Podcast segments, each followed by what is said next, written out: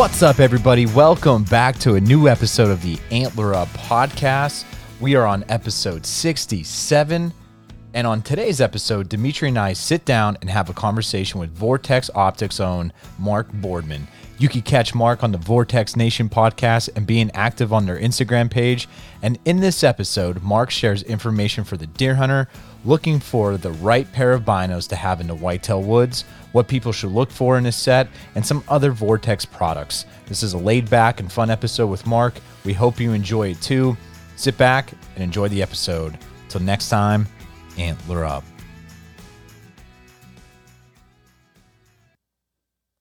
And before we get into the episode, I want to thank our partners over at Shea Butler Knives.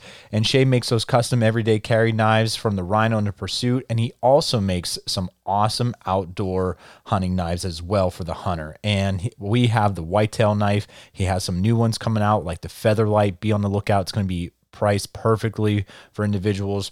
So, all with his creativity, the high quality materials, the functionality, his unique designs with the precise leather work makes for products that will last a lifetime. Awesome individual and for what he and his family have going on. So check out SheaButlerKnives.com.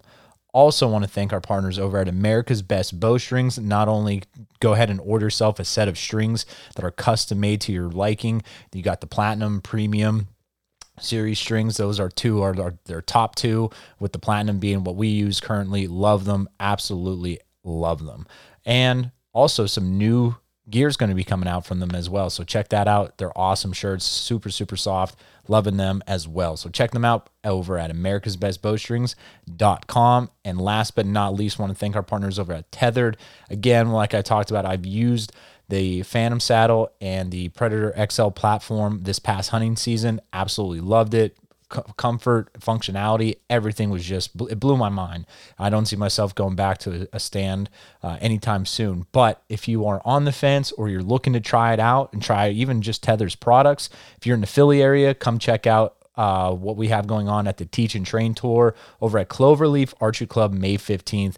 Go ahead, register. It's free. Make sure you do so pretty soon because we need to get that head count for how much food to have. We got prizes, we got special guests coming, some really, really awesome stuff down the pipeline from Tethered. So check out tethernation.com. Thank you, everybody, for your continued support. It means a lot to us. A couple weeks, hopefully, we'll be meeting you and uh, uh, on the mountain over at Total Archery Challenge at Seven Springs. So enjoy this episode. Thanks again, Mark, for coming on. Check out Vortex Optics. Uh, Till next time, everybody. All right, Mark. Well, hey, man, welcome. Thank you for coming on the podcast. We are joined tonight by Mark Boardman with Vortex Optics. Mark, man, thank you for coming on. No, man, I appreciate you having me. This is awesome. No, man, I, have been excited to have have someone on representing with Vortex. Like I said to you just before we went live, it's uh it's a company and and some products that Dimitri and I have been trusting for quite a few years. And you know, at the heat of the moment, there's nothing in uh you know you, you got to have that right equipment and uh, vortex has been part of that ride for the last few years for us so uh, it, it's an honor to have someone on and and you know coming from you thank you so much mark man so wisconsin that's where we're, you're living right now that's where vortex optics is coming from uh, man you look at the company it's been going on family owned for since 1986 and vortex started right around what 2002 i believe yeah, no, you nailed it. So yeah, I mean, definitely kind of a, a storied history, and I think a, a long time spent in that optics arena. But yeah, Vortex was kind of born around that that 02 time frame, and and uh, you know, I guess uh, over that period of time, you, you see where where it is today. So yeah, I mean, you can't go anywhere looking on social media or on TV or you know on YouTube, and a lot of people are using it. So it's good stuff, man. Well, you know, talk a little bit about yourself, Mark. What like what role do you play at Vortex? I know with the podcast and everything like that. So you know, if you want to dive into a little bit what your day in and day out is, and you know, and also what you, what else you got going on. So yeah, no. Well, number one, man, appreciate you guys and appreciate the support and you using the products. Like that's always super cool to you know meet people that have been been using this stuff for a while and have you know experiences to share and stuff like that like you guys have so that that's awesome but um, yeah a little bit about myself lifelong outdoorsman um, and i think that's you know shaped shaped my career path in life um, I'm, I'm, originally from washington washington state so grew up you know hunting um, you know blacktails and roosevelt elk and fishing for salmon and steelhead so that was kind of like my core nice. background uh, growing up uh, finished up school at wsu and and just knew that you know, I needed to have the outdoors be as much a part of my life as possible. So, kind of pursued, you know, jo- jobs that you know gravitated that way. So I had a, you know, I worked at an Orvis Fly Shop for a short stint. Worked at a really killer outdoor store um, in downtown Seattle called Outdoor Emporium, which was you know, they had, you know, marine department, fishing department, hunting department. It's just really, really cool shop. Um, a buddy of mine from back in Washington had gone, had gone to work for Cabela's uh, at their corporate headquarters in Sidney, Nebraska. And he was like, oh, dude, you should come out. And I was like, I don't know, man. I don't think I'm going to leave the coast, you know? And he's like, no, I think you should do it. So anyway, long story short, ended up there, was a copywriter for a number of years, ended up in, in the marketing brand management department doing media relations and then uh, yeah you know got the op i was there for about seven years got the opportunity at vortex to kind of stay in that media relations role um, and then eventually that evolved into what i'm doing today which is mostly on the content side like like you guys right now so co-host a podcast with uh, uh, jim in the office we have a ton of fun doing that and that's just been a just a really really cool experience i mean i'm sure you know, much like you guys, you get to talk and learn from so many great yeah. people. Um, and it's really um, broadened, you know, I guess, you know, my outdoor experience, that's something that I, that I really like to focus on is doing new things and learning new things and I may not be the best at a lot of things, but I guess I know at least a little bit about a lot of things. So, yeah. Hey, man, we feel the same way. Yeah. And anyone that follows your Instagram page knows you guys like to have a lot of fun in the office. and, you know, it's always enjoyable to see people enjoy what they do. And, you know, you always have that, that cooking with the, with the toaster oven, which is always hilarious on, on some days. So, you know, can definitely tell a lot about your company through your page. Yeah, I mean we're we're super blessed. I mean, um, just just a great great group of people. You know, people that are that are super passionate about the outdoors and hunting and shooting and and just really experts in so many facets. And and you know, we definitely take our job serious, but I guess we don't take ourselves too serious. So uh, yeah, we definitely have, you know, we make room to have some fun around the office. I actually, um, I, I, I, reek of coffee today. We're uh, creating a little bit of content around some of our new apparel that has stain release. So uh, Catherine in the uh, in the social media department said, "Hey, I got this idea. We should do some reels." Uh, you know, and of course, I'm a little bit older than Catherine. She's like, Mark, do you know what a reel is? I'm like, yes, Catherine, I know what a reel is. um, and so she's like, well, here's the idea.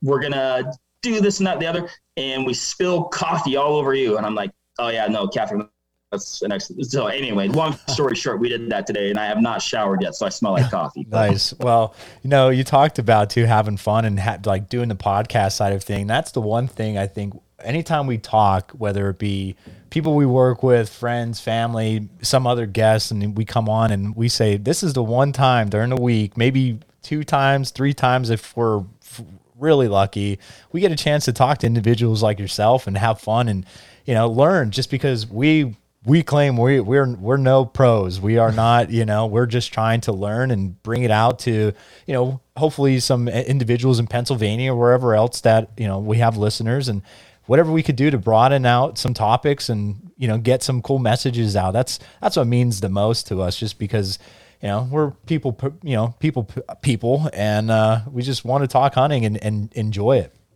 Oh yeah i mean it's completely self-serving you know i mean uh, i can use the help i need the help. Yeah. How about it? No man that, that's awesome. Well mark let's get into a little bit. Uh, you know what what was uh, your past hunting season like this past year? And uh, what do you have coming up in the spring? Anything going on Man, yeah. I mean, I, I had a, a, super fun fall. Uh, did did a lot of hunting this last fall.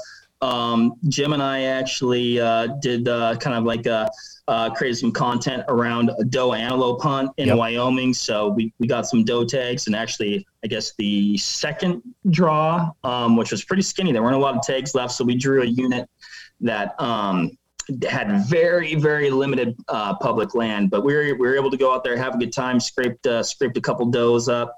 Um, I think we ended up killing three, uh, and it was that was super fun hunt. Um, hunted blacktails back home with my dad, and my brother. Nice. Had had an awesome week out there. Saw a ton of deer. Um, it was odd though. Like I think I saw probably 40 deer in a week of hunting, uh, and I think the fir- I think actually the first year that I saw was a buck. It was just a little, a little spike buck, and I was like, oh, I'm not going to shoot him on the first day.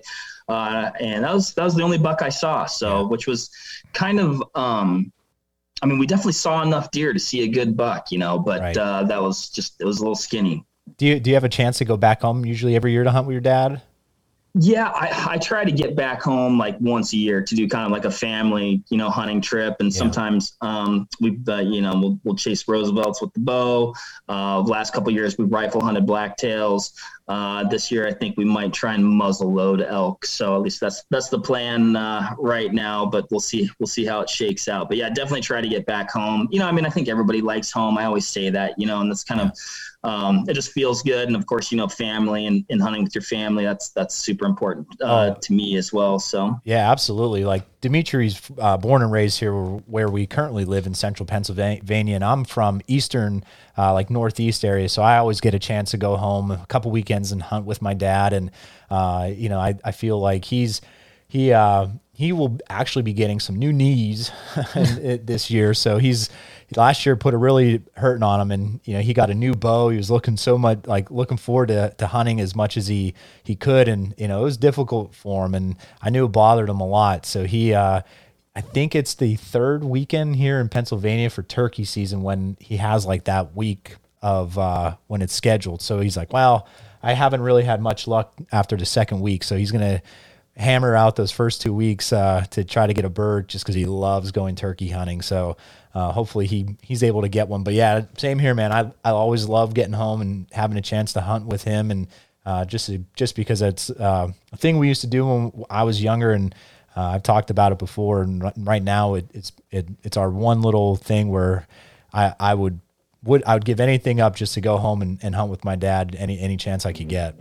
Yeah, man. I mean, it's it's it's easy to to get caught up in a lot of things in life, you know, and then you kind of start boiling it down. And I guess, unfortunately, I think oftentimes you realize some of the stuff as you get older as well. Yeah. But uh, yeah, man, when you when you boil down what's important, it's it's definitely at least to me, it's it's stuff like that for sure. So, yeah. How, any uh, spring trips coming up? So yeah, um, actually, yeah, leave here in a little bit. So definitely going to chase turkeys, like you said, man. I don't know. I don't know if there's anything more fun than than chasing turkeys. so um, be uh, we'll be doing that. I'll probably have a couple tags here in Wisconsin, and then I'm heading up, uh, heading north. So I'm uh, heading up to uh, southeast Alaska with some buddies, and we're gonna go chase bears around for a week. So really, really excited about that trip. Um, man, you know what I mean? Southeast Alaska, like I said, I'm from you know Western Washington, so that's you know like almost like I mean, that's just the coast to yeah. the next level. So it's um it's a beautiful, beautiful, special place up there, and it's just the so just so rich with game and fish. And so uh, we're planning a pretty, what will hopefully be a pretty grand adventure up there. Gonna um, gonna try and fish for steelhead. Gonna try and salmon fish. Gonna try and free dive for sea cucumbers, crab, shrimp, and nice. you know chase chase bears around. So it should be hopefully fingers crossed pretty pretty epic. Yeah, that sounds sounds pretty awesome. Now, are you getting dropped in, or are you gonna kind of have a base camp, or? So yeah, so I mean, there's definitely a few ways a person can do that trip. Um, so the guys that I'm going with are actually two guys from, um, I mean, they're buddies of mine, but they actually host the Outdoor Line radio show out of downtown or out of Seattle. Uh, and then Rob um, is uh, a fishing guide up on Prince of Wales uh, all summer long. So he's actually up there. Like he just got up there just a little bit ago. So he's got, yeah, I mean, he's got like a 30 foot aluminum saltwater boat. So yeah, we're going to you know, fly into Ketchikan, take the little plane over to the island, and then take his boat and uh, you know get to a remote part of the island and and then make a base camp and then hunt from there. Um, we'll have a little skip on the boat, and so that's kind of like you know take the big boat to get where you need to go, and then you can tootle around and you know beach it to you know chase bears if you spot them, or get back into some different salt chucks and bays with the little boat that you can't really with the big boat. Nice man, that sounds fun. That's gonna be an awesome trip. so yeah, it's like I've been literally like can't stop thinking yeah, about it for yeah. a year now. So good for you, man. Best of luck to you when you head out there. That sounds awesome. Sounds like sounds like a dream it it is, man. And I always say, you know, you talk to so many folks. You know, I mean, I think Alaska is one of those places that comes up, and they're like, "Oh man, you know, you know, one time in my life, I'm going to go up there." And I just always say, "Go now, go now," because if you if you do it, you're just you're, you're going to make time to do it again. Uh, hopefully, as many times as you can. Um, it's I mean, it's definitely logistically complex. It's definitely expensive. I mean, it's a pain in the you know what to get wherever you're going. But right. man, it is such a special place. What's crazy too, you brought up that I, I a lot of people that maybe haven't had the opportunity to hunt out of state or make a big long trip, I think that's the best thing. Even no matter where it is, that we did the same thing for the last year uh, when we went out to Utah. It was kind of that whole thing. I remember always saying, "Man, I really want to go chase mule deer. I want to go elk hunting. I want to do this, and it's a lifelong dream of mine." And finally, we just said, "We're doing it next year. No ands if buts about it." And we did it, and it it's not that hard. like the hunting's hard, but the planet and come up with things. There's thousands of different articles and people you could talk to and podcast and what have it. And uh, I I think more people have could get out there and do it. For sure, you know, and like you said, there's so many amazing resources and good podcasts out there. I mean, dude, I I mean, I listen to them all the time, right? Just trying to pick up information, and then and then like what you guys did though, and then just go, just go, just because go. that I mean, you just learn so much. I mean, you're just there's just there's just things that you can't get until you go. You know, yeah. like you, it's just it's just the way it is. But that's part of the fun too. You get there, you figure it out, you know, and then hopefully you're successful. And if you're not, you're probably pretty darn motivated and have a leg up for next year. yeah. Well, that's what I even think of whether your excuse is kids or money. I think once you do that first trip, you you finally see like, hey, this is attainable. I can do this. Maybe not on a yearly basis, but every other year or every third year. And and after that first time, you really figure out how you can make it work. And and after that, I'm sure we've only done one trip. But I feel like if I've done two or three, then each time I would feel like it's getting easier and easier to even just plan these trips and, yeah. and accomplish them. Yeah. Mm-hmm. Mm-hmm. No, for sure. I mean, you nailed it, and, and you can do it. I mean, there, there's no question that it's going to cost money, right? I mean, right. like even just like a deer elk tag nowadays, an out of state deer elk tag. I mean, they're they're getting up there, right? right. But uh, you make a few sacrifices, you know, and you can you can be frugal and you can do it on the cheap and you can drive and you can camp and you know you can make sandwiches and you, you know I don't know it, it, I'd say it's worth the sacrifice yeah. for sure. It was the fastest 28 hour drive I've ever been on. I'll tell you that. From Pennsylvania to Utah, man, it was the fastest 28 hours. Well, that that is a poke, man. Yeah, yeah that's that's a grinder for sure. Well, that's what I was talking with a patient actually today, and uh, saying how driving out was more uh, satisfactory for me than it would have been flying. I mean, I know flying a couple hours we would have been there, right? Uh, which would have been great for scouting before the season opened up. But you know, the, just that drive out there. I mean, you got you know we're from Pennsylvania, so we're kind of seeing the Appalachian Mountains, and then we go into the Midwest and we're seeing all the cornfields, and then you get over to into past Nebraska into Wyoming, mm-hmm. and then you start to see in the mountains again, and just seeing the difference in in the country of what there is out there. Because you you listen to these podcasts or videos, and you see people hunting in the Midwest or out west, and just to kind of grasp that concept of how different each of these regions are is just amazing.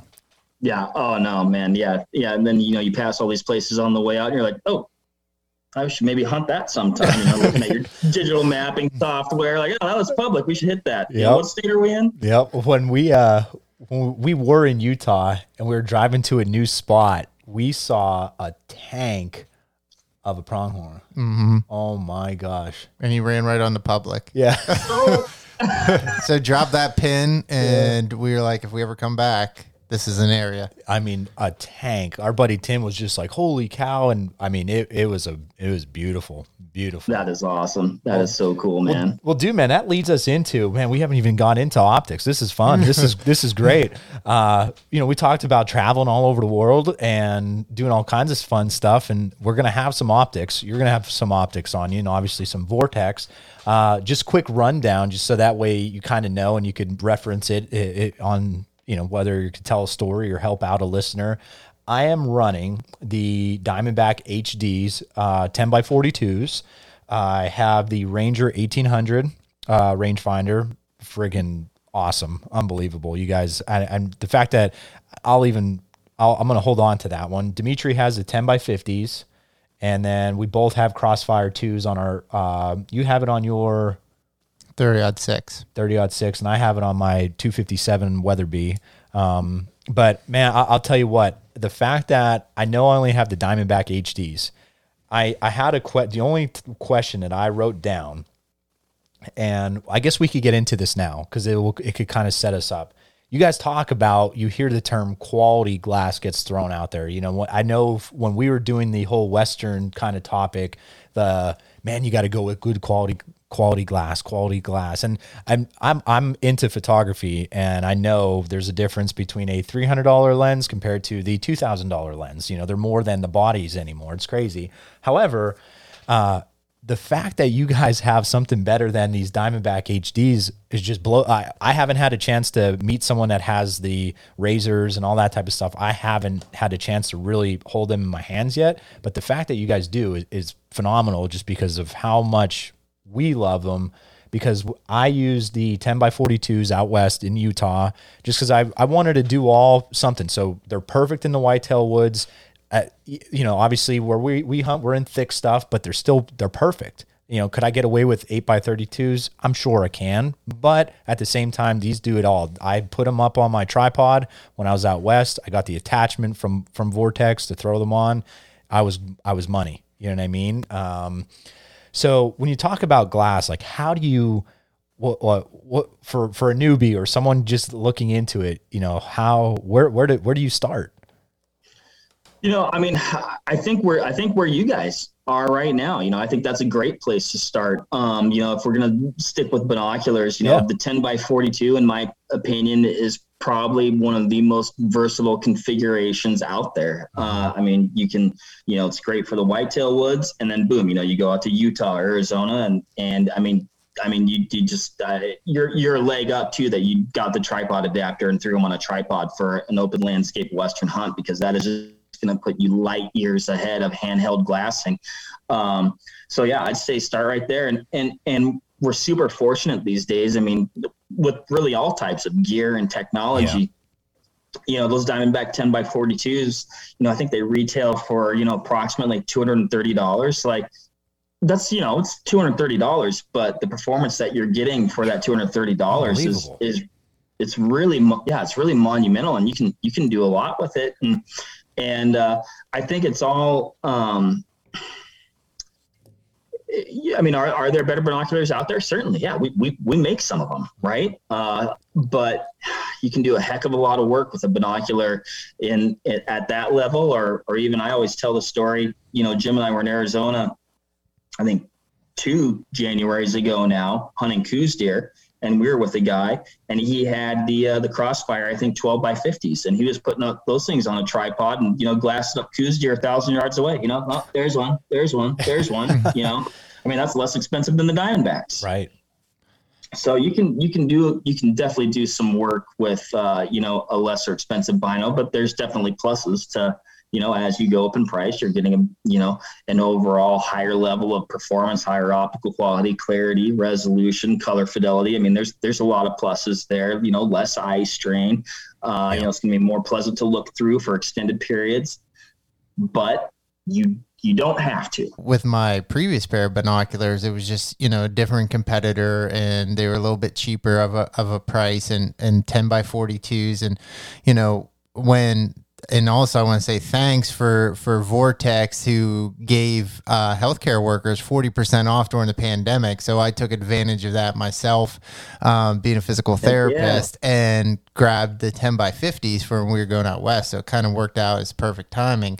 Um, but when we got out there and then we started glassing, I just you know the the quality I was amazed by, and yeah. I couldn't imagine having those other set of binoculars. I would have been miserable the whole week we were there um, and just the clarity of, of those uh, 10, 10 by 50s. And again, they were a little bit lower price, but I mean, geez, I was just um, amazed by, by that quality.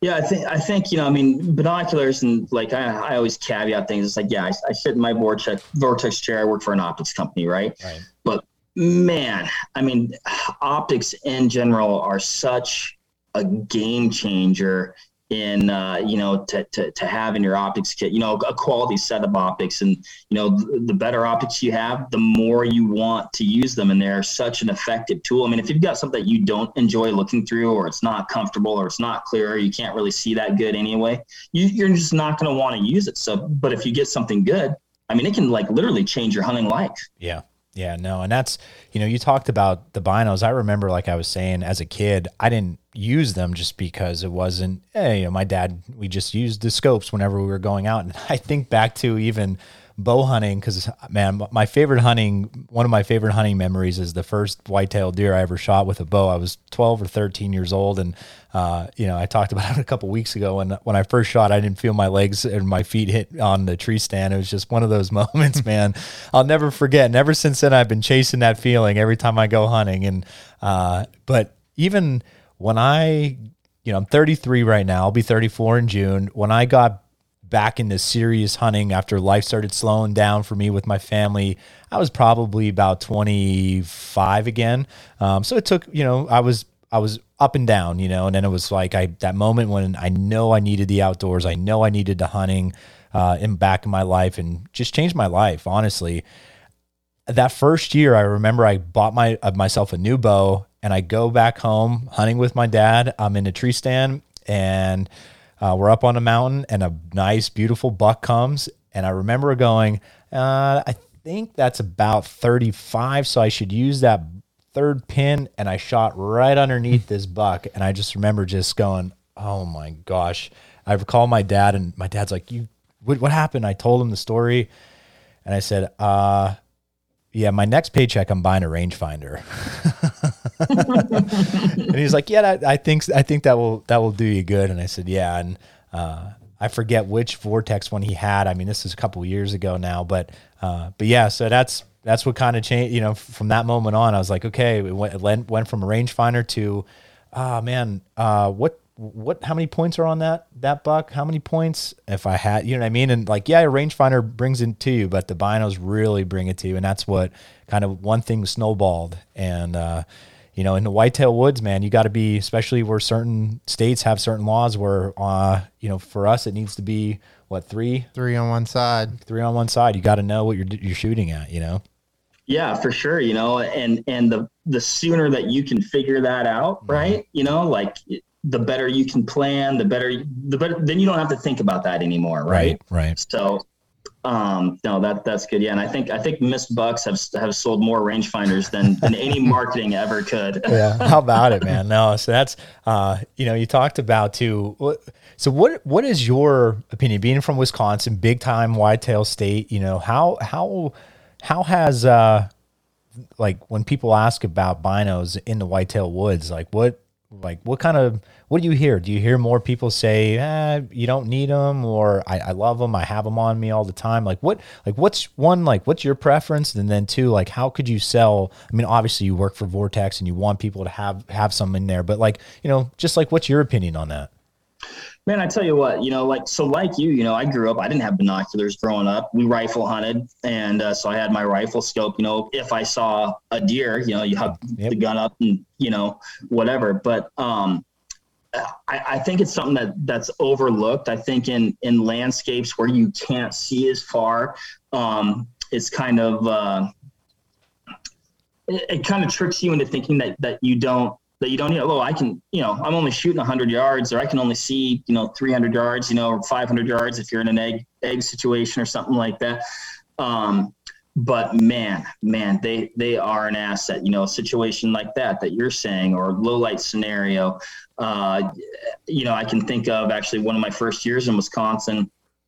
I actually uh, I was sitting in a box blind and I was getting ready to to leave, and I'm like, ah, you know, I'm gonna I'm gonna glass this field uh, one more time, and I think I had a pair of uh, Viper HDs, and I threw I threw them up, and it was kind of it was like darker in the in the box blind, and and it was kind of like making it I guess appear darker, darker. outside. But anyway, so I, I threw them up, and like 200 yards away, there's a two point standing right in front of me, right? I could not see him like with the naked eye. You know, it was waning shooting light. In fact, it was probably just a little bit after shooting light, so I wouldn't have shot anyway. But like that was like a pretty dramatic um, experience where I was like, holy mackerel, like these things these things are impressive you know and i go back to my early days of hunting where i wasn't really utilizing optics i'm like oh my gosh like what what did i miss like i have no idea like it's almost like haunts me the things that you probably missed or walked right by or just didn't see that what you know if you just had a good set of optics you would have glassed them right up so Yeah. Um, and I think you know another thing in the in those closer quarter scenarios, you know, let's say in a still hunting situation or something like that. Um, your your depth of field is changed so much when you use optics. You kind of get you know like the the the timber or something can appear like it almost creates a wall and you just can't see through it. And then all of a sudden you put your your binos up and you can you can see through it. You can see into it. You can spot you know those little details where like holy mackerel, there's a deer there. I need to slow down or I need to stop or I need to wait or maybe I need to call. Um, and you can do that in the tree stand as well. So yeah, I think it's a, I think it's definitely a misconception. Um, how big of an asset optics can be. And i think people are limiting themselves a little bit even on even on the rifle scope side as well. Um, you know i mean you, you can definitely like you know a three to nine or a four to 12 or something like that.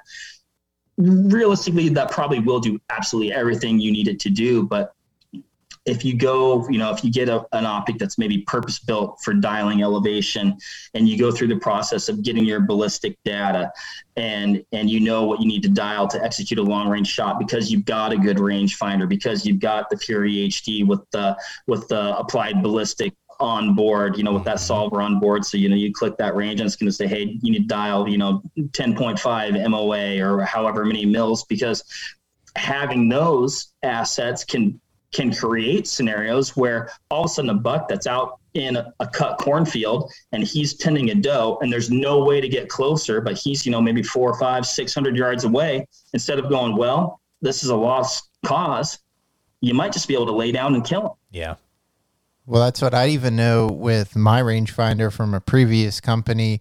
Uh, there would be times in the in the morning, and, and, when it got light enough where I could use my rangefinder, I would kind of try to mark trees, and then that way I would kind of have an idea that way if i did if it was kind of walking by that tree I, I wouldn't have to pull it out and try to you know range the deer exactly that way i would get away with a little less movement in the tree but there'd be times on a cloudy day where it was an hour after light and i'm trying to use my rangefinder to mark these trees and it still won't process because you know there's not enough light coming through and it won't even range uh, these trees. And I, I just remember being in the tree and panicking, like if, if a deer comes, you know, um, I think we come a little bit reliant on the, the rangefinder sometimes, but I mean, we want to be in the most ethical that we can be when we're in that tree, especially, you know, whatever we're, we're hunting. And so I, I remember sitting up there and panicking and thinking, oh man, if something comes by now, you know, I might be screwed a little bit. And then that just goes to, to show you that having quality glass is going to make a big difference.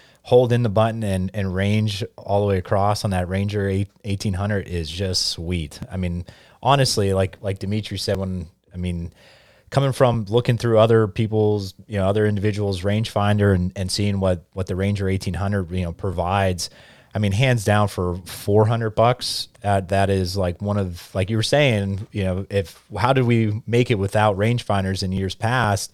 That is the one piece of equipment where I, I, I wouldn't want to skip, skip on. I, am so happy with that just because it's kind of like the binos and like talk about too, Mark, the low light, the importance of low light, uh, like with your binos and rangefinders, just because again, just using the the Ranger 1800, using the Diamondback HDs, they're phenomenal with the low light. Like I could attest to what you even said about being in the blind because I remember during the rut, Dimitri, that one day when it was foggy.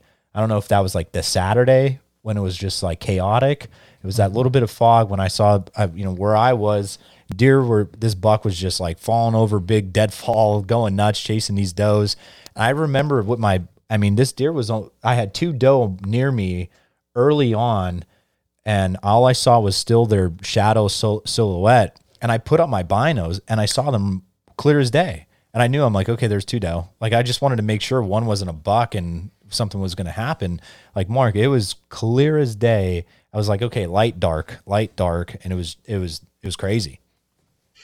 Yeah, I mean, yeah, there's no question that that that's going to help you. And I mean, there's there's certain things that like they're not that you're not going to be able to over, overcome. Right. Like, I mean, like, you know, you're talking about fog uh, with a rangefinder, you know, some units are definitely going to do better than others, you know, across all brands, right? I mean, mm-hmm. fog is a tricky one with lasers, man. I mean, you're, I mean, that is essentially a physical thing that you're trying to punch that through. And if the fog is dense enough, like it probably it may not work, right? Yeah, right. Um, but uh, but definitely some will do better than others. Um, I know, like you know, in our lineup, the um, the Razor 4000, you know, does really well in like inclement weather. Like, I mean, I wouldn't say it's uh, you know, it's fog proof, but it's not, uh, you know, like it's not gonna, you know, if it's if you got pea soup fog, you know, it's gonna, you know, any any laser's gonna have some difficulty there, but you probably aren't going to be able to see the animal either, right? Right. Um, but uh, but yeah, no, I mean it, it it can definitely help, and and and uh,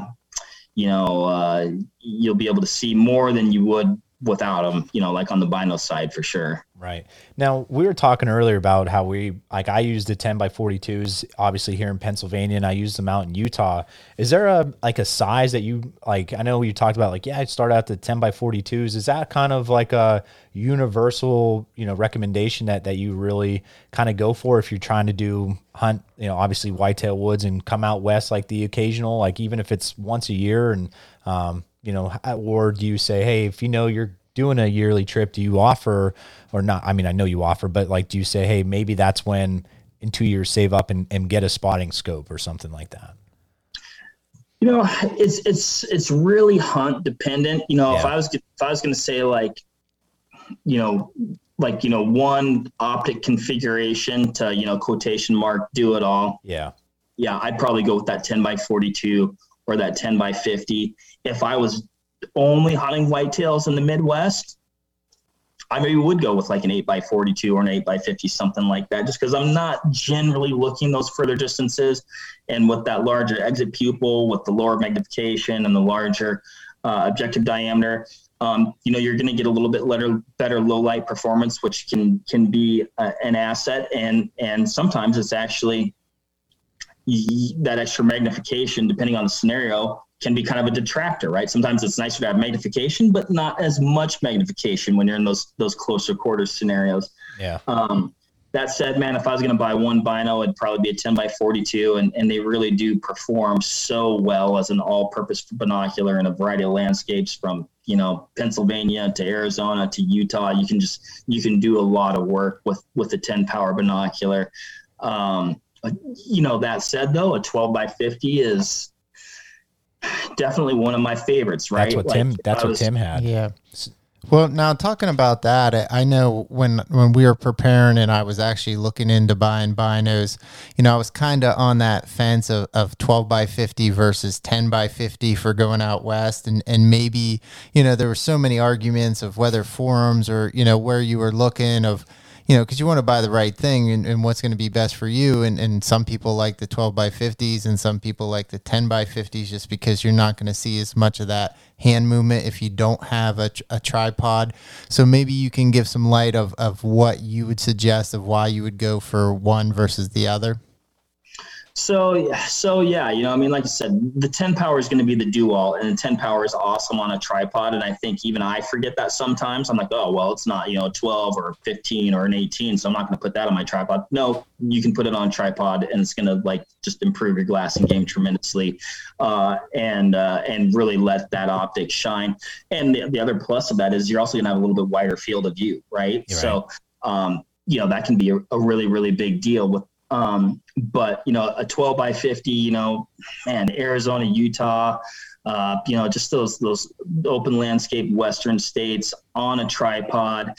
The detail you get with that extra magnification is is super nice. You can glass a little bit further generally. Um, it's kind of on that cusp, like you're talking about, of, of that perceived image shake, which is just you know it's it's your hand movement. It's with the 12 power, like you can still hand hold them pretty good. I'd say they're definitely going to perform better on a tripod. So I lean towards that 12 when it's like, I know I'm going to be doing a lot of tripod glassing. It might not be all my glassing, but I know I'm going to be doing a lot of tripod glassing, but I know I can do those quick scans, those quick looks, and, and I'm, I'm still going to be able to hold them pretty steady. The other thing I like about that is if I was trying to go light and fast, you know, like, you know, maybe, maybe it's, I just, I just really am trying to shave weight excuse me, that 12 by 50 um, can allow you to do that. I'm not going to, it's, it's not going to, um, be like as good as if you had like maybe like a 10 by 42 and an 18 by 56, right? Right. But you can do some pretty serious work with a 12 power and it's your chest bino. So you're kind of doing a two for one thing. And then, you know, depending on the hunt, maybe you don't need a spotting scope. Right. You know, maybe, maybe you can get away without a spotting scope. You know, when, you know, when Jim and I were in Arizona, I think probably 90, 95% of my time was just behind those 12 by 50s. There were certainly situations where it was nice to have the spotting scope and use the spotting scope. Right. And we had them with us and we were carrying them.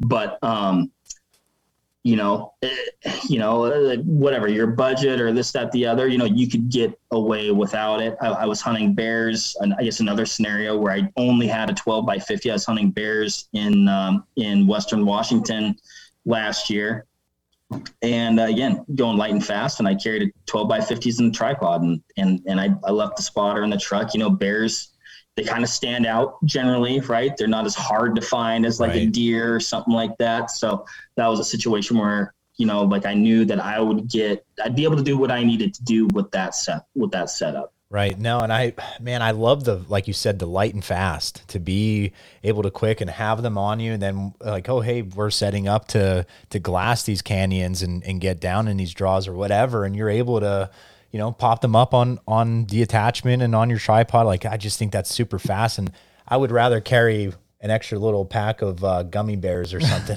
after being out there, man, and carrying some extra weight on the on the spotting scope, just because of how well they perform. You know what I mean? And like you said, man, uh, depending on the hunt, yeah, like would you rather have that? And you're you're splitting hairs, obviously, and we haven't had the the experience at experience yet, like you have to really say, okay, this one you definitely want on. Like I even think too, like if we were driving like the binos helped us like when we are driving through there but like maybe a spotting scope would be more ideal in the truck doing all that type of stuff because you're able to you have that attachment for the window and all that type of stuff you know Yeah, I mean, yeah, you've got the car window mount. You can get out of the truck and and glass pretty far away. I mean, you can scout other mountains. I mean, you can you know you can check access points from super Yeah. far away or figure out okay, that looks like there's a road over there. Like how how m- might we get over there? So yeah, I definitely don't want to uh, discount um, how valuable a spotting scope can be and. Right.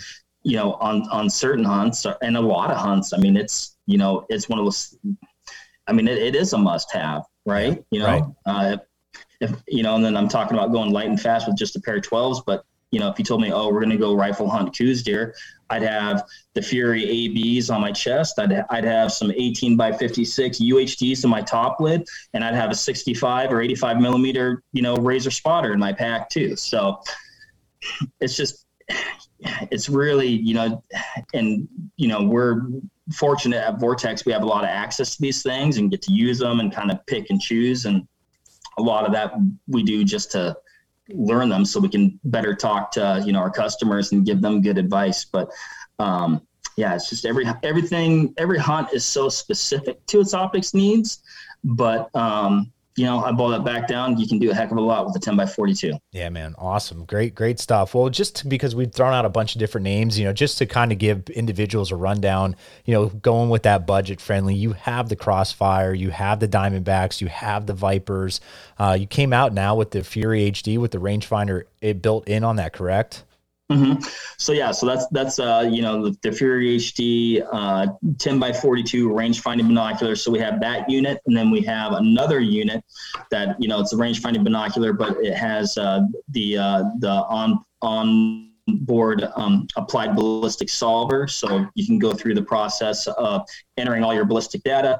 You're going to get that range, but it's also going to give you a, a firing solution so you know what to dial on your scope to dial that elevation and, and execute that long range shot. So, Awesome. And then obviously you move up, then you have the Ra- Ranger HD, and then you have the Ranger UHD uh, as like that, uh, the best of the best, I guess, for at the top of the level, right? yep, yep, yep. So, yeah, you nailed it. So, yeah, Crossfire, Diamondback, uh, Viper HD, Razor HD, and then the Razor UHD, which, um, you know, I, I use those Razor UHD. It's funny, you know, I was using the Razor HDs for a number of years. I'm like, oh my gosh, it can't get any better than this. And then we came out with the UHDs. I'm like, oh, yeah, I mean, those are great, but yeah, these are better. So uh, they're, they're, that's a pretty special binocular, though. I mean, it's truly they truly are stunning, stunning optics. So. Yeah, well, I man, it's been a while since we I've been able to make a trip to a Cabela's to see the the rate. Like I, I mean, I know it's indoors, so you don't really get a, that great of a look. But I'm next time I'm there, I'm gonna be like, hey, can I just pull out those uh, Razor Razor HDs just to give a look on them? Because like I said, I'm I'm dying to to get my hands on on those and the Vipers just to see that. Like I said, I'm like I've looked our buddy Tim that I was talking about, they're actually Tom's mm-hmm, uh, mm-hmm. binos or another friend of ours because he goes out west too, and they were to 12 by 50s. And I, I remember like Tim was just like, "Here, look through those," and like you said, the magnification was just different. You know what I mean? Like the quality was still phenomenal. It was just you know, it was just a different look for me. Um, but uh, you know, when, when we are talking about that uh, stuff, Mark, when we look at the rangefinders, like I said, I have the the Ranger uh, 1800. You know, you have the the Copperhead, you have the Impact and the Fury binos, like we talked about, and and mm-hmm. the Razor HD. You know, what's the importance of like what goes into the rangefinder? Now, I know the compensation angle and all that stuff, but if you want to kind of dive into a little bit what separates yours, I again for me, I hate the term you know, I, you could people throw it around, but like that game changer. I mean, it's just simple as like going to our local 3D shoots when we go. There's the one that we go to. It never fails. It's in di- deep, thick pines, dark as heck back there, and they throw a black bear target or a jaguar, and it's like you can't pick it up unless you have the the vortex rangefinder. Like seriously, like I've we've shot that specific target with multiple people, and people are like, I don't got it, I don't got it, I don't got it, and I'm like there it goes. It's 53 yards. like just because I have that, the like it picks it up. Yeah, I mean that that illuminated display can be super super handy. Um, you know, and so I'd say in general, a person's going to see like a black LCD uh, display or reticle, or you know, an illuminated one, and and you know, all of our illuminated reticles have multiple brightness settings um, that you can um, uh, you know, I guess cater it to the situation. Know, you don't want it like if it's like uh, if there's not a ton of light out actually like it almost seems like counterintuitive mm-hmm. but then you don't need as bright of a reticle you know and then if it's like super high sun then you're probably going to want to crank that thing up so you can so you can see the reticles so um, but yeah, that can be super handy, like you said. You know, dark dark targets, you know, and dark backgrounds, and and uh, having that show up, you know, having the illumination there is certainly a, a big deal. Um, you know, and the optics. You know, you definitely want something with good optics. You know, I'd say a lot of times whitetail hunting, or or you know, and bow hunting or rifle hunting whitetails. Um, it's uh it's it's nice to be able to use it essentially as a monocular, right? right. So you're generally going to have uh, six, or uh, in the case of like the Razor HD 4000 uh, rangefinder, that's a seven power uh, rangefinder. But I use that a lot as a handheld optic. I always have it, you know, to the side of my 10 by 42s that I'm carrying whitetail hunting. Um, and you know but for for quick looks fast looks or maybe you're just not sure of something but you know you don't want to get your binos all the way out or maybe you want to have like a little bit more of a discrete movement yeah. um, just picking that that handheld rangefinder up finding out at least what you need to know. Um, that's a big deal. And and the optics in that Razor HD 4000, they are for a rangefinder. I mean, they are really really good. So I, I use that a lot in that regard. Uh, most of our rangefinders actually have a, a, utility clip on the side. Yep. Which um, is like deceivingly useful. Like I remember when we first came out with that. Uh, I was like, I don't know, man, like that, that which we've had it forever. But um, I was like, ah, that seems kind of gimmicky. Like, I'm not sure. Like, I haven't seen that before. I, I, I use that all the time. Like I'm always using that. Like I can't even imagine having a rangefinder without it. So, um, and I'd say that's, you know, that's an asset. That's something that's pretty unique to a lot of our rangefinders compared to some others that are out there. So that's, that's definitely like, um, it seems like a little deal, but it's actually a big deal. Like that's, that's yeah. a really cool feature. No, awesome. I know our, our, my buddy Josh Kirschner. I know that's he's using that one, and uh, our, our good friend Jim, who hunts here in Pennsylvania, he uses the Ranger. Uh, but I know Josh is using that Razor HD, and he, he swears by it, loves it. So uh, Josh is a good dude. He's he's a real real good friend of mine. No, but, dude, he's a stud, man. Super, yeah, super good guy for sure. Yeah. So yeah, he's living, he's living that Arizona life. He's, yeah, he is. Yep. Last yeah. game out there, but yep. um, you know, and speed, right? You want something that's fast. You want something that's going to give you, you know, a good solid return. you know, when you need it fast. Um, and so, yeah, a lot of, a lot, a lot of factors go into a good rangefinder, but, and, and we've got a, excuse me, you know, with all of our optics, we've got a pretty deep lineup, right? We've yeah. got a, a, good, solid, you know, good, better, best. Um, we want to have something for everybody, you know, uh, and uh, and uh, but we also, I guess, within each tier of quality and price, we want to make sure that that person's getting the best optic for their money. Awesome. Well, that's what I even think with with the ang- angle compensation is, huge. You know, whether you're a whitetail hunter or you're a western hunter, or maybe you're just someone that likes to go shoot at tack. You know, which is going to be very important. I know early on in, in my archery, you know, uh, career and, and hunting that I didn't really understand that concept, and and you know that plays a huge part in your accuracy, and and you don't have that. I mean, you can definitely miss an animal or a target pretty easily. Yeah, for sure. I mean, that's you know going to do some some uh, math, which is good because I'm I'm no math magician. so, uh, but uh, yeah, that is a super super handy feature to have. Um, you know, and all of our rangefinders will give you that that uh, the angle compensated reading, or, or for ours, you know, if you look at the terminology, you know, we say HCD, which says you know it's horizontal component distance. That that's right. what that stands for. But we also you can put it in the line of sight mode, which is uh, LOS, or you know that's that's the short short form version of it, which can be handy too, right? Because you might have a lot, you know, speaking more for the rifle side of things, but you know, a long range, high angle shot where the horizontal distance really isn't that much, but the time of flight for that bullet is actually going to be a pretty long way. So that the wind is going to affect it for that period of time. And there's some other calculations that come into play. So, you know, some, some versatility there. We've got some different modes, you know, particularly in like the Razor HD 4000 and the Fury HD. You know, you got your first mode and your last mode, best mode.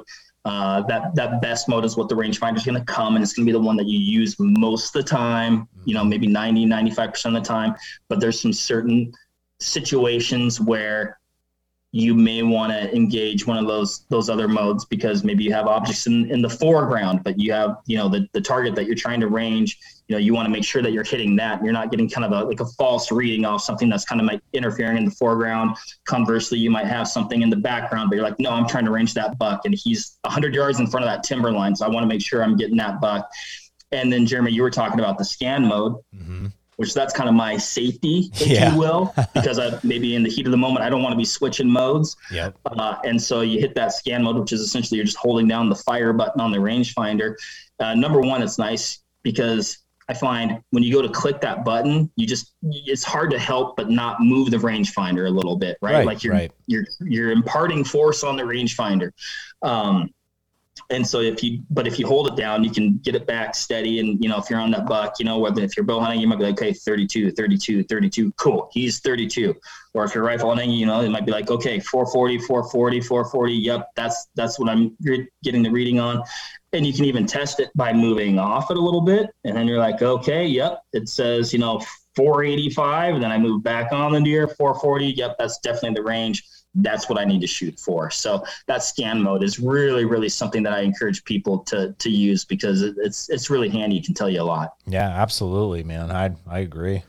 Yeah, I think, and and also we've been talking about how great these products are, and we haven't even touched the warranty, warranty that you yeah. guys offer. I mean, uh, I remember when Vortex was just coming into a lot of the gun stores uh, in this area, and this is a long time ago, obviously. But uh, I was looking at them, and you know, it was something new uh, that I saw, and I was talking to the guy behind the counter, and and uh, he he was saying, "Oh yeah, this scope," and and and he's like the warranty. That's the first thing he said about it. And he's like, if you if you throw this under your truck truck and you run it over, they're still going to replace it 100. percent And and you know that was unheard of back then.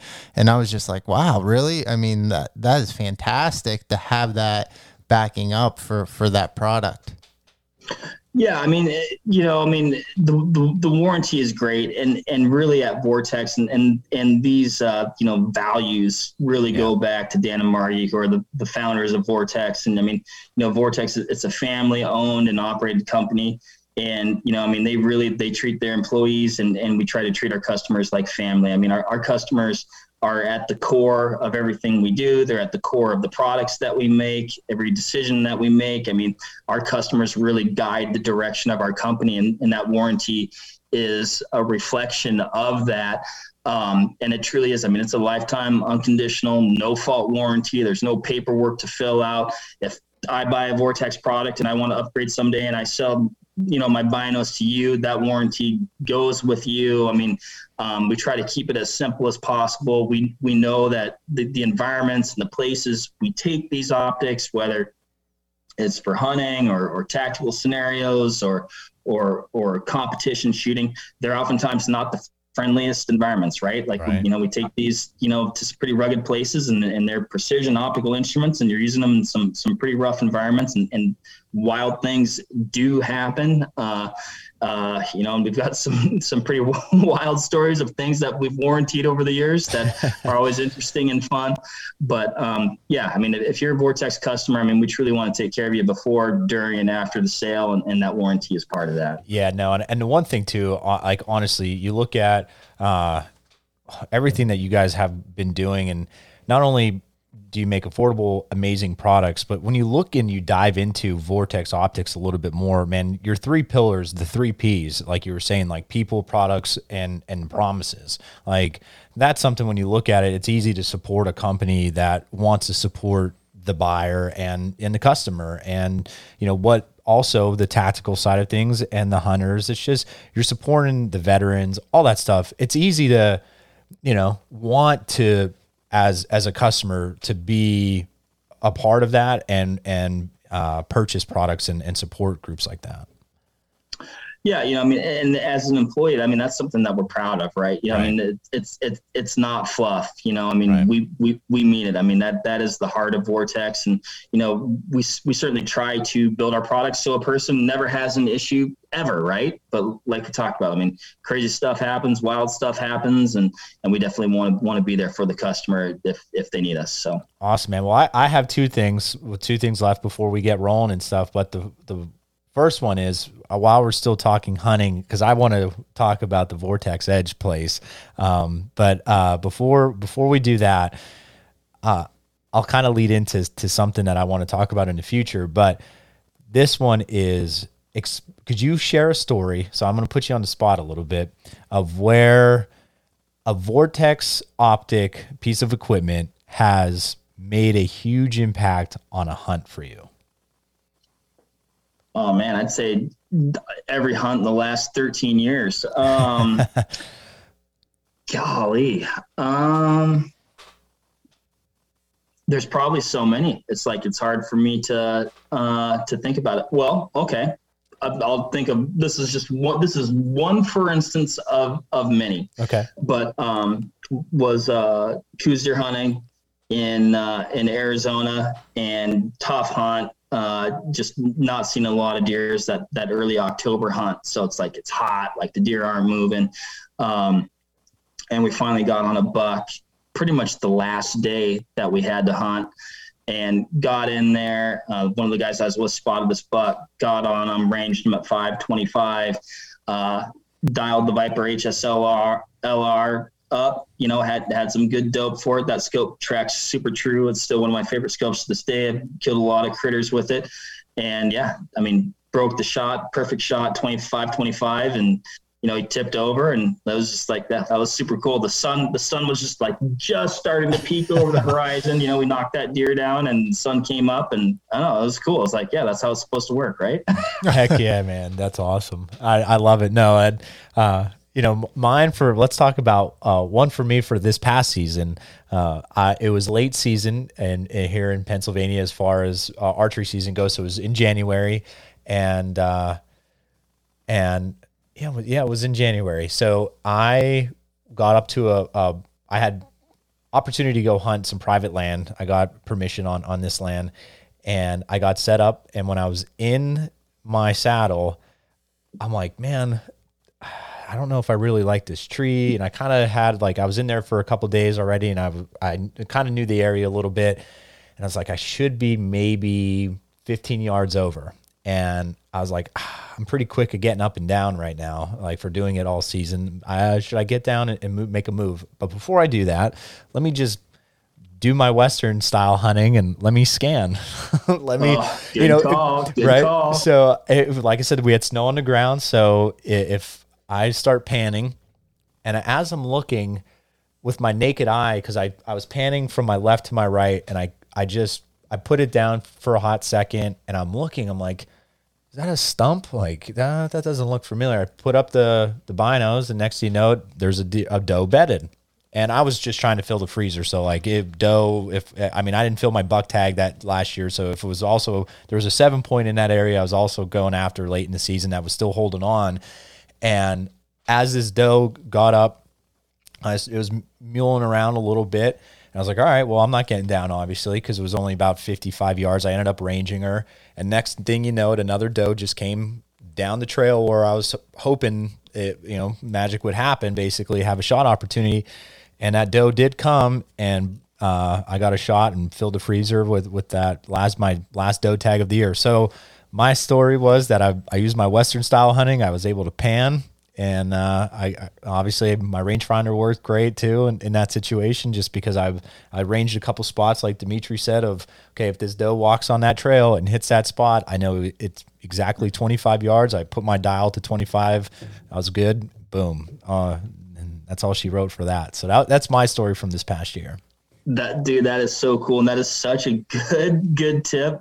Always give it just one one more good glass before you get up. Or I just I can't even count the times where you're just like, dude, we've been here for hours, like nothing's happened. We've been glassing our eyeballs out, and then you're just like, you, you either get lazy and get up and yeah. spook something, or you glass one more time, like, oh my gosh, like you know, I yep. mean, so that, that's a good tip. Glass yeah. one more time, just one more time. Well, yeah, one more time, one more time. Well, man, talk about the the Vortex Edge plates, just because uh, that that place looks like that's every dude's dream that yeah. wants to have a birthday party or a batch, bachelor party wants to come there. Yeah, man, it, it's it's super cool, and and it's just another area we're super blessed, and and again, it goes back to serving our customers, right? So I mean, you know, and and, and you know the the company had the vision to to create that facility. Um, you know, we, we run classes there, we run trainings there. Mm-hmm. Uh, so you know, there's classrooms, and then we also have have the awesome. shooting ranges. So we have a um, 50 yard dynamic range, right? So you can essentially set it up so you can shoot from any point on that 50 yard range. Um, so we do a lot of pistol and carbine classes there, things of that nature. You can create you know multiple lighting scenarios. So you can go complete dark and do night vision training. Um, they have it's i mean it, it's wild man. They can they can create different lighting scenarios with like you know the flashing lights. If it was like an le scenario where you've got you know the red and blues going kind of creating those types of distractions and having to navigate you know that type of scenario uh, so that's that's a really cool range. The targets, you know, they, they they can move fore and aft. They they can turn the targets. You can create hostage situations with the targets by overlapping them. I mean, it, it's pretty wild. Um, and then we have uh, a hundred yard range, so a hundred yard indoor range, which that's probably one of the very few actually yeah. in the country.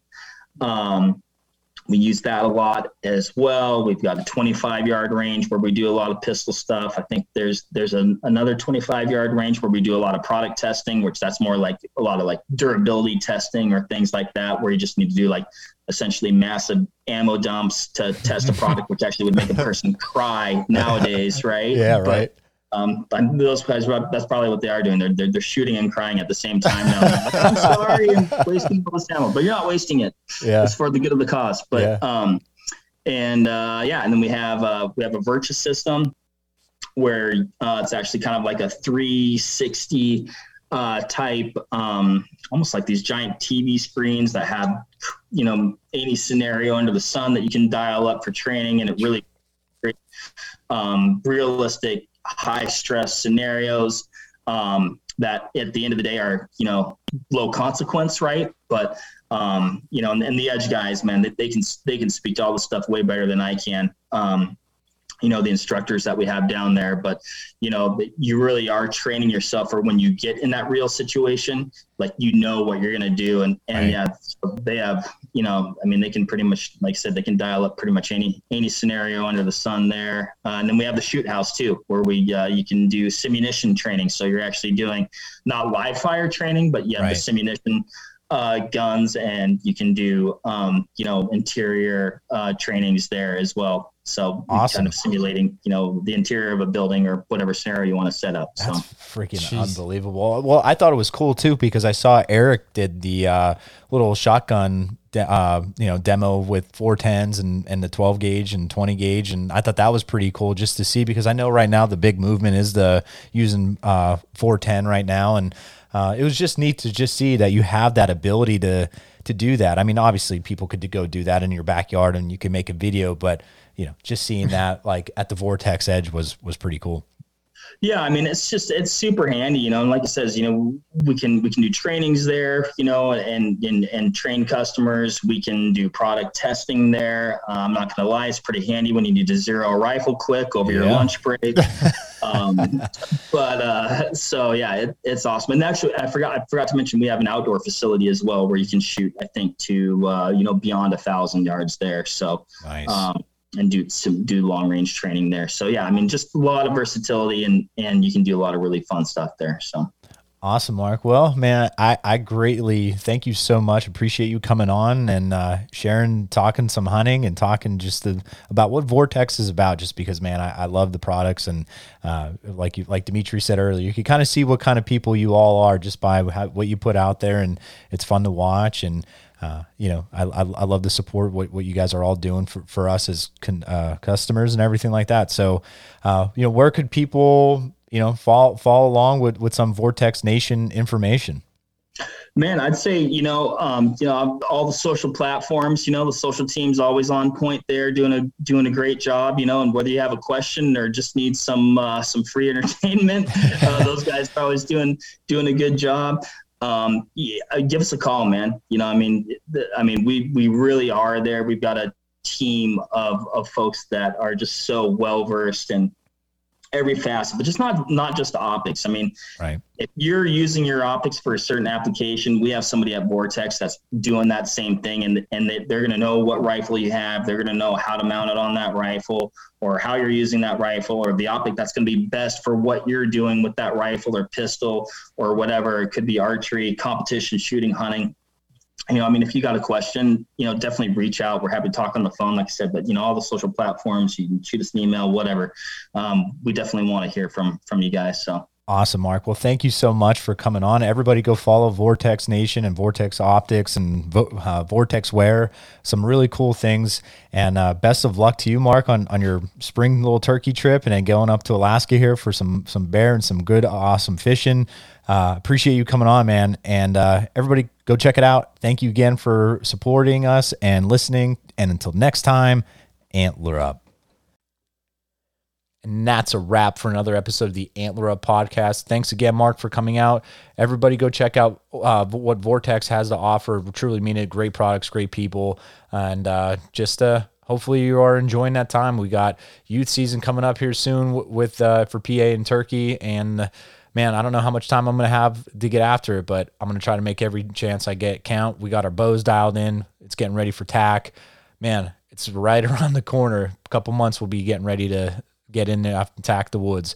But until then, enjoy that time with family. Check out antlerupoutdoors.com. Check out our Instagram. Subscribe to our YouTube. Till next time, Antler Up.